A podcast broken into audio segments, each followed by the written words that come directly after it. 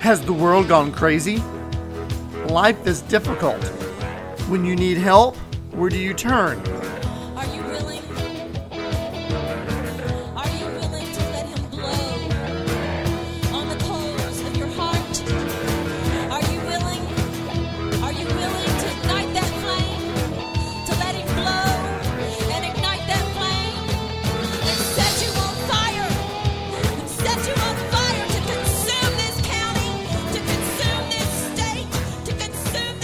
Welcome to Christian Impact, impacting your life with spiritual truth.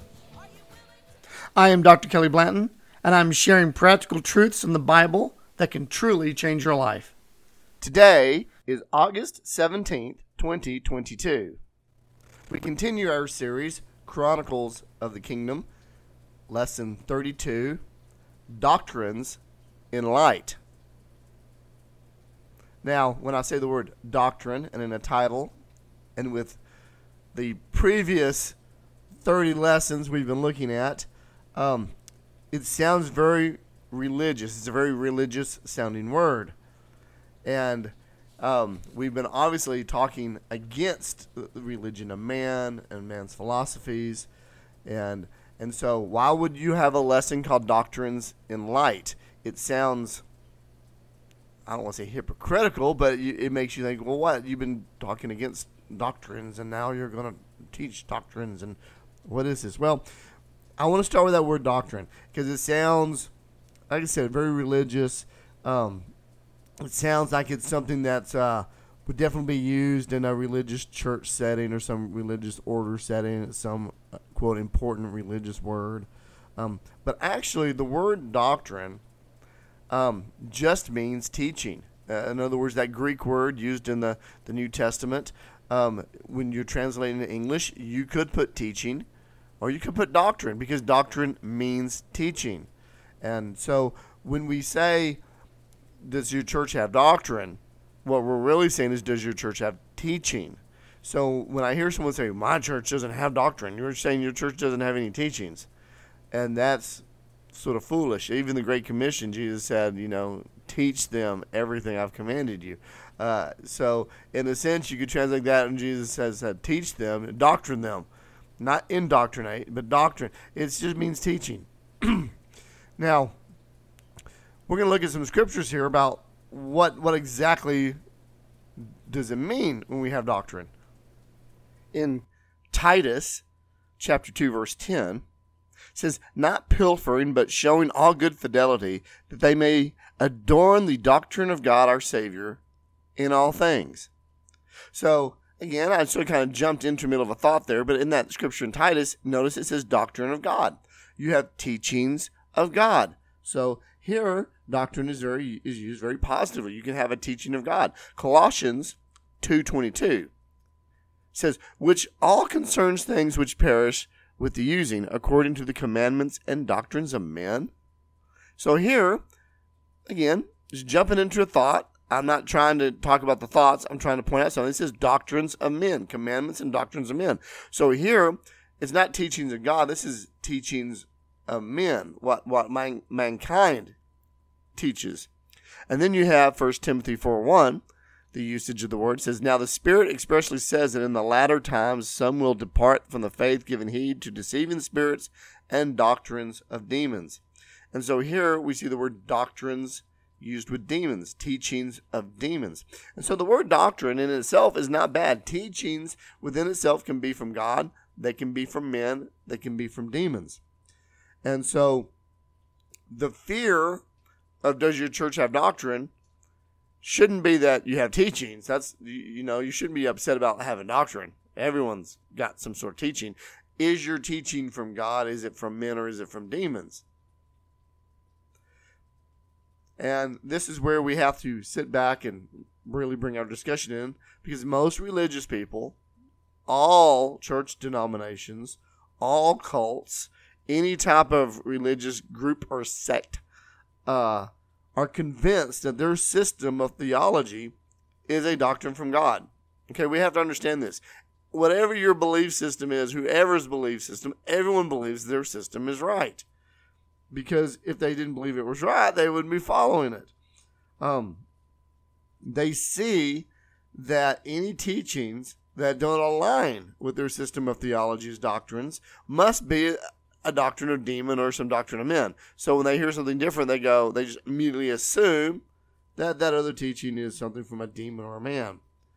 Um, and so therefore, this is where you get into the idea of people uh, splitting up and uh, arguing. And what we need to understand, and talking about the kingdom and teachings of light, is that one of the enemy's most effective strategies is to just pervert the truth of God by bringing forth some other doctrine, something of his own, or so, and he brings it into the church, the community of believers. And and you know we see this when you look through church history, we can see where doctrines of demons have been introduced into the church. We can see where teachings of men have been introduced into the church. However, we're living, thankfully, where where God Himself is is not content to leave us in darkness, and that He is restoring what the enemy has destroyed.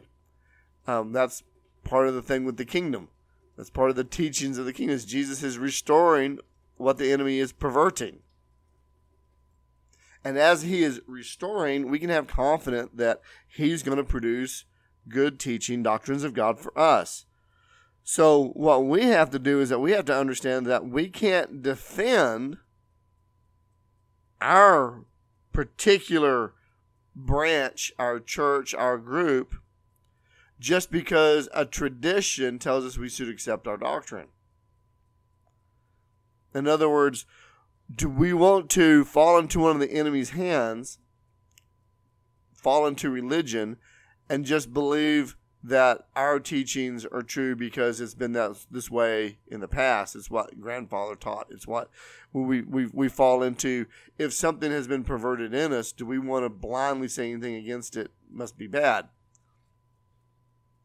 This is almost like the true can you keep an open mind? Because what we have to understand is that as God is teaching and revealing to us, He will sh- He's going to show us what's good, and He's going to show us what's bad. And a lot of it goes into how do you receive truth? How do you receive truth? You see, ultimately, the doctrine of God, you know, which is the teachings of God, it will withstand all things. I got scripture from John, you know, about you know the the light lights come, the darkness doesn't understand it, the darkness can't overcome the light. And so the the the things, the teachings of God, the words of God are going to overcome the teachings of men, the teachings of demons. We don't have to fear that somehow Satan or man is going to win. That's, it's not it's not going to happen. So we, we can trust God's words. We can receive God's words. So how do we how do we figure out which is what? Well, if you look at that First Timothy passage, and we're going to look at specifically verse uh, chapter six, verse three, because chapter six, verse three says, "If anyone teaches otherwise and does not consent to wholesome words, even the words of our Lord Jesus Christ, and to the doctrine which accords godliness." And this was actually a reference back to that deceiving spirits, doctrines, and demons. It's, it's in this context of this referencing back here, and it's talking about receiving wholesome words. And even the words of the Lord Jesus Christ and the doctrines, courts of godliness. Um, that word that says, and the doctrine, the teachings, which accord to godliness. How do we know what we're hearing is coming from the Lord? Well, here is, is using this word uh, godliness with doctrine. And um, I once heard the phrase about wholesome doctrine. What is wholesome doctrine? Well, wholesome doctrine is doctrine which accords to godliness, teaching which accords to godliness. It's it's wholesome. What does that mean? Well, the words that Jesus used when he taught with was wholesome. They're they're godly words. And so, any teaching which does not appear to be in agreement with the words of Jesus Christ, nor in accordance with his character and the nature of God, should be re examined. We should look, wait a minute, I'm hearing a teaching, but it's not really in agreement with what Jesus taught. It's not really in agreement with his character, the nature of God. I need to examine this. I need to examine the Bereans. Paul commented on the Bereans that everything Paul taught, the Bereans took it eagerly, but they examined it with the scripture. They examined it with the truth. They wanted to see if it was true. They liked what Paul taught, but they wanted to make sure it was the truth. And Paul commended them on that. That's a good thing. And so when you when you when you think about when you hear a teaching, we can compare that teaching to the word of God. We can compare that teaching to the witness of the Holy Spirit living within that, within uh, within us, excuse me. And really, with those two together, the Word of God and the Spirit of God living in us, we can begin to see does this teaching line up with the words of Jesus, the character and nature of God? You know, in, in, in Matthew chapter 7, verses 15 through 20, and I'm not going to read because it's I'm not going to read that those, those passages of verses, but it's talking about you can know a, a man by his fruit. It talks about you know a, you, a good tree produces good fruit, a bad tree produces bad fruit, and that we can know people by their fruit. Um, I don't want to get into a teaching on knowing people and about what they're producing and stuff, but the same thing can be said about teachings. When someone teaches, you know the fruit of their life is revolving around the fruit of their teachings. So here's some questions that we can regard when we hear a teaching. You know, what's this teaching producing? What's the fruit of this teaching? So here's some questions we can ask ourselves. Does the fruit of the teaching seem to allow the powers of darkness opportunity to function now? Does this teaching in any way seem to promote ungodly behavior now? Does it produce false assurance to those who practice sin and lawlessness? Does it create less motivation to serve God and to see His kingdom now? Does it seem to elevate anyone or anything equal to or above God? Does it cause us to despise prophecy and despise spiritual gifts? Does it tend to ascribe the works of God to the powers of darkness? Does this teaching cause us to fear the powers of darkness? Does it cause us not to love our brothers or our enemies?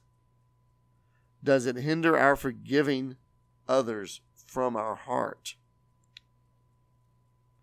See, those are questions you can begin to just ask. And see, and those questions that you're asking is you're looking at what is the fruit of this teaching? Does the fruit of this teaching line up with the words of Jesus? Does it line up with the character and nature of God? And I feel like I just want to emphasize that character and nature of God because there's so much false teaching, especially in the church today. And I, and I hate, sometimes I feel like I'm bashing the church. I'm trying to teach us how to follow into the kingdom, into what God has for us.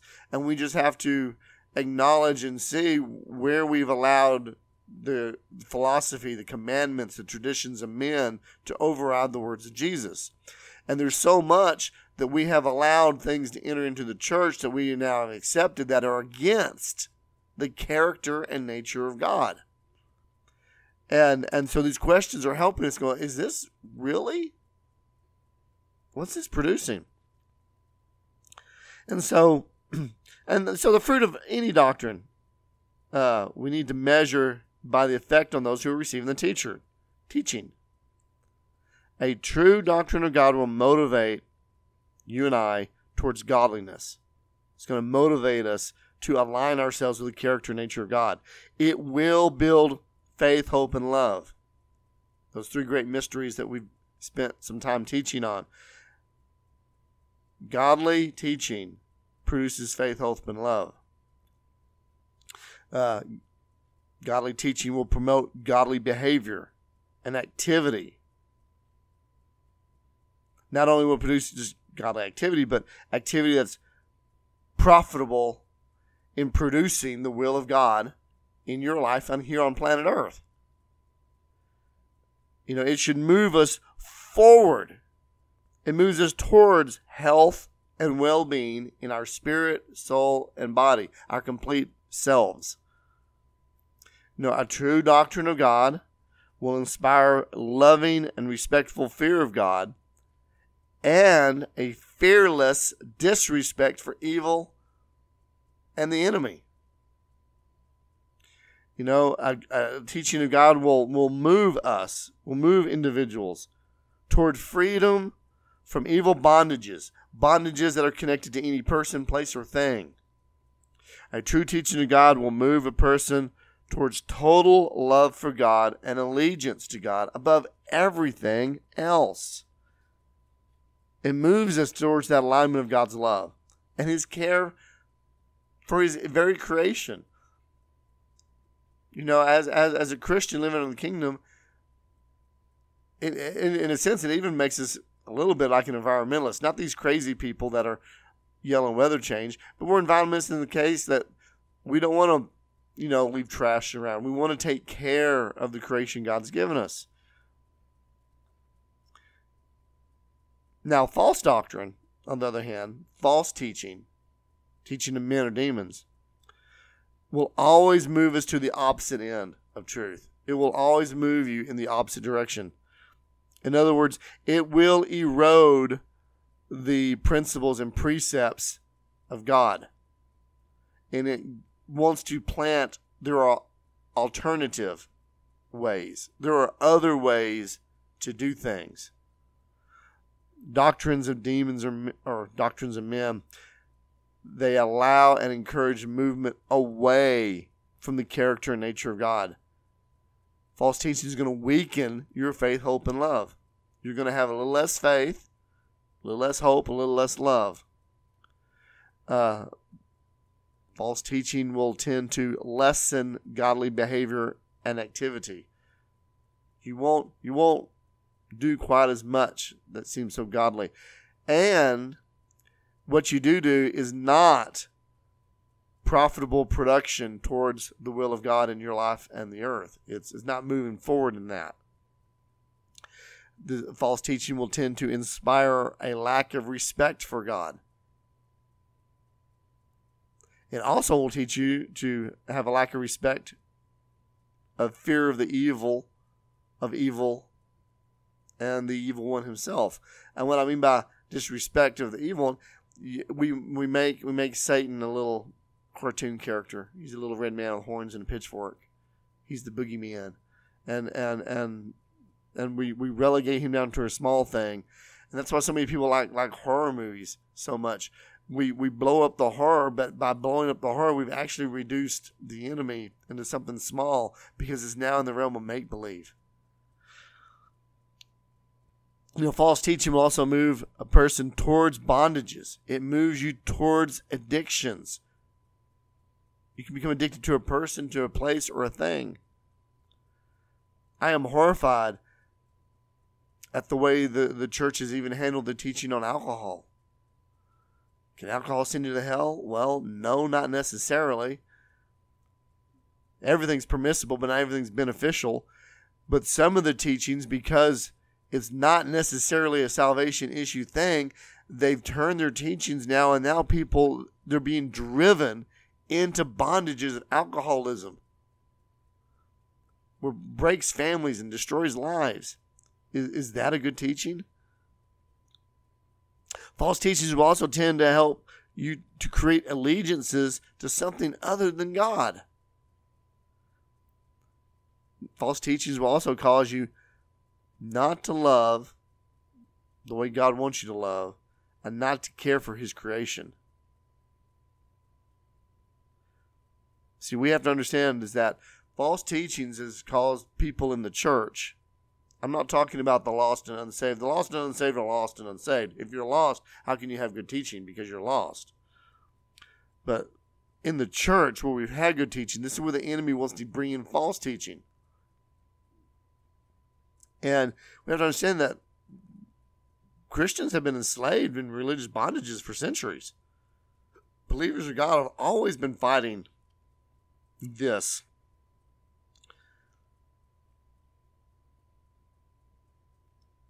It's almost, you know, it can almost be depressing how often we seem to fall backwards into something like that. You know, I personally, when you, you think of all the biblical examples, I always just immediately gravitate to the Israelites leaving Egypt and going into the promised land. It's such a beautiful picture of us leaving the leaving the world. We got to leave the world system how the world thinks. But you know when those when those Israelites were leaving captivity, they were leaving being enslaved in Egypt. They had they had so many false teachings and so many bondages, and their attitudes were very defeatist. You know, um, think about it. they had some of the greatest miracles ever performed in front of them: the Red Sea, the plagues, the manna, the I mean, God and a, and a column of fire coming down to their defense and to speak with. Them. I mean, they had all these great things, and yet they would always seem to fall back and depend upon the false teachings they had. They always wanted to go back to Egypt. They always wanted to fall back.